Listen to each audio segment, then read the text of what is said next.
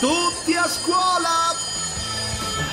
Allora, Maria Piera Ceci, ben Buongiorno Ale, non ci vediamo più ormai, eh? Tra non ci vediamo impicci della pandemia, gambe rotte, vabbè. Vabbè, oggi però abbiamo un ospite molto gradita che salutiamo e che ringraziamo perché ministra l'istruzione fino allo scorso governo, oggi onorevole del Movimento 5 Stelle, Lucia Azzolina, grazie di essere qui con noi, eh? buongiorno onorevole. Buongiorno. Buongiorno, grazie per il vostro invito. Abbiamo intitolato questa rubrica Tutti a scuola, abbiamo sbagliato, siamo stati degli incauti ottimisti, onorevole Azzolina. Soprattutto oggi. È molto triste quello che, che sta accadendo oggi. Io mh, ho lottato molto per tenere le scuole aperte e non vi nego che ho anche battuto i pugni quando era necessario batterli affinché eh, gli studenti restassero a scuola. Tra l'altro avevo alzato quantomeno delle barriere di protezione per i bambini più piccoli. Eh, invece adesso hanno chiuso le scuole anche per ecco, i bambini. Azzolina, lei si è battuta davvero tanto per la non chiusura e poi riapertura prima possibile delle scuole, però insomma non è andata tanto bene quando era lei al governo, non sta andando tanto bene neanche adesso perché come dicevamo, oggi 8 su 10 eh, alunni sono a casa. Si è battuta tra l'altro con Agostino Miozzo eh, del Comitato Tecnico Scientifico che le ha fatto da spalla per lungo tempo dicendo che le scuole non erano vettore del contagio, ma adesso eh, Miozzo passa a fare il consulente di Bianchi e 8 su 10 sono, sono a casa, dicevamo. Cos'è che non ha funzionato se lei dovesse riguardare un po' indietro anche la sua esperienza? Perché insomma si è battuta ma sono tutti a casa anche adesso. No, allora mi permetto di dire che quando io mi sono battuta per le scuole parlo da settembre 2020, per la riapertura da settembre 2020 fino a poco prima che cadesse il Conte 2, i bambini andavano a scuola, l'UNESCO ce lo ha riconosciuto. Noi abbiamo alzato la media e siamo in media rispetto agli altri paesi europei per i giorni di scuola in presenza. Il primo ciclo non aveva mai chiuso, fatte delle eccezioni per la Campania e per la Puglia.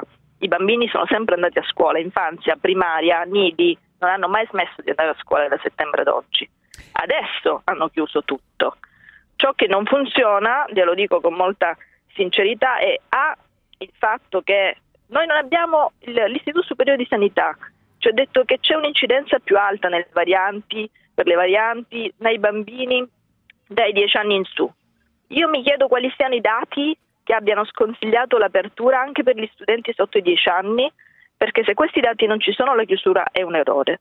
Punto secondo, i tamponi. Io avevo scritto e sottoscritto delle intese con le regioni affinché la scuola fosse una priorità nel fare i tamponi velocemente se si trovavano casi negativi. C'era un impegno scritto per la scuola affinché ci fosse una corsia preferenziale e ciò non è stato fatto. Non è stato fatto, non è stato fatto perché lo dico con molta amarezza perché io credo profondamente nella scuola e nella cultura di questo paese, ma qualcuno ha anche festeggiato la chiusura delle scuole. Io penso a De Luca che ha mm. detto che le mamme eh, che vogliono portare a scuola i propri figli sono strane, che i bambini OGM vogliono andare a scuola, Toti che diceva che andare a scuola è una cosa da snob. Mm Mentre poi guardo da altri paesi come la Francia dove la Macron dice si chiude tutto ma non si chiude la scuola. Ecco, ma mi scusi, onorevole Azzolina, lei in, in, una recente intervista lei infatti ha parlato di squali attorno al tema scuola. Eh, si riferisce a qualcuno? Ha citato alcune persone o vuole dire a chi si riferiva eh, quando ha parlato di squali?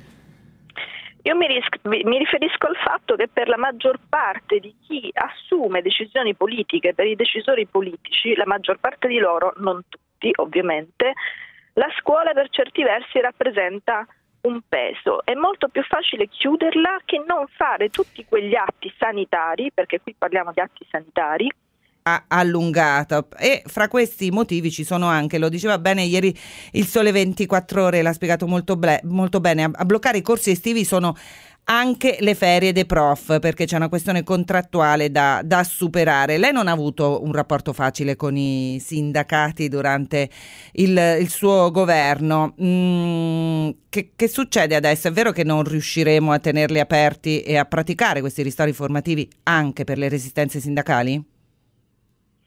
Io i ristori formativi li avevo scritti in una norma che se il Conte 2 avesse continuato ad esistere sarebbe andata in porto con 250 milioni di euro per partire da subito, da subito ed eventualmente anche fino al 30 di giugno per le situazioni più difficili perché ci sono dei ragazzi che ovviamente hanno delle difficoltà e bisogna tenerne conto. Se posso, rispetto al, all'articolo del Sole 24 ore, non concordo perché quando si parla di ferie del personale docente non dimentichiamo che le ferie, glielo dico da docente, sono 32 giorni. Se pensiamo che tutto luglio e quasi tutto agosto comunque si fanno le ferie, direi che fino al 30 di giugno eh, per recuperare le situazioni più difficili ci si può ragionare, lo ha detto Draghi all'inizio, me lo ricordo molto bene, quindi se ci fosse la volontà politica di portare avanti questa cosa, sapendo che può esserci anche eh, uno scontro, comunque bisogna parlare con i sindacati, questo si farebbe. Il punto è capire se è lo studente al centro eh, dell'azione del Ministero dell'Istruzione o se sono altre logiche. Sazzolina cosa le rimproverano, soprattutto molti italiani? La questione dei banchi a rotelle, lei lo sa bene, insomma, su quello mm, lei dice non, non, ha davvero nulla da rimproverarsi, non è stato uno spreco di denaro pubblico. Lo, lo rifarebbe? Rifarei come tutto il resto, ma vi spiego anche il perché, l'ho, l'ho spiegato tante volte e lo rispiego volentieri anche qui. Eh, il CTS aggiunga che voi conoscete molto bene. Tra le diverse cose che abbiamo fatto, oltre a ricavare 40.000 aule in più quest'estate con i lavori di edilizia scolastica leggera, mettere 70.000 persone in più a lavorare, docenti ATA per il Covid, igienizzanti, mascherine, eccetera, ci hanno detto i banchi singoli sicuramente favorirebbero il distanziamento rispetto a quei da- banchi doppi che eh, poi di fatti prendono troppo spazio nelle aule. E quindi noi abbiamo chiesto ai dirigenti scolastici quali banchi volevano, tra tutti quelli e poi resterà comunque un patrimonio, un patrimonio, anche dopo la pandemia, no? Questa, ma questa... che, sì, ma poi il fatto che i dirigenti scolastici ci abbiano chiesto 2 milioni e 400 mila banchi, di cui 2 milioni tradizionali di giornale di qualche anno fa, si diceva non ci sono i soldi per i banchi, banchi eh, e, e, invece sono arrivati. Azzolina, l'ultima domanda, sui vaccini, stamattina libero titolo, le scuole chiudono ma vaccinano i prof, esatto. in effetti c'è una specie di guerra fra le varie categorie, no? per esempio hanno vaccinato prima gli insegnanti delle, delle, università, i docenti delle università che in realtà non mettono piede in un'ala universitaria da tempo e probabilmente non lo faranno ancora per molto tempo. Ma lei sarebbe per l'obbligo vaccinale per gli insegnanti? Ah, guardi, tante volte si è si parla male della categoria degli insegnanti come se non si volessero vaccinare o altro. Io credo che la non pandemia quindi ci permetterà di ricominciare a vivere ma sa, io penso che con un'adeguata informazione, parlando soprattutto di insegnanti, che in teoria sono anche delle persone anche in pratica che hanno studiato, si possa anche convincere chi è più reticente. Mi auguro che eh, ce ne siano veramente pochi, perché solo i vaccini potranno condurci fuori da questa guerra e finalmente, finalmente farci avere una vita eh, normale come quella normale. che avevamo prima. Grazie onorevole Azzolina per essere stata con noi, ex ministro dell'istruzione, oggi onorevole del Movimento 5 Stelle. Grazie. E, e grazie, grazie a Maria Pia Ceci anche, ci troviamo lunedì prossimo.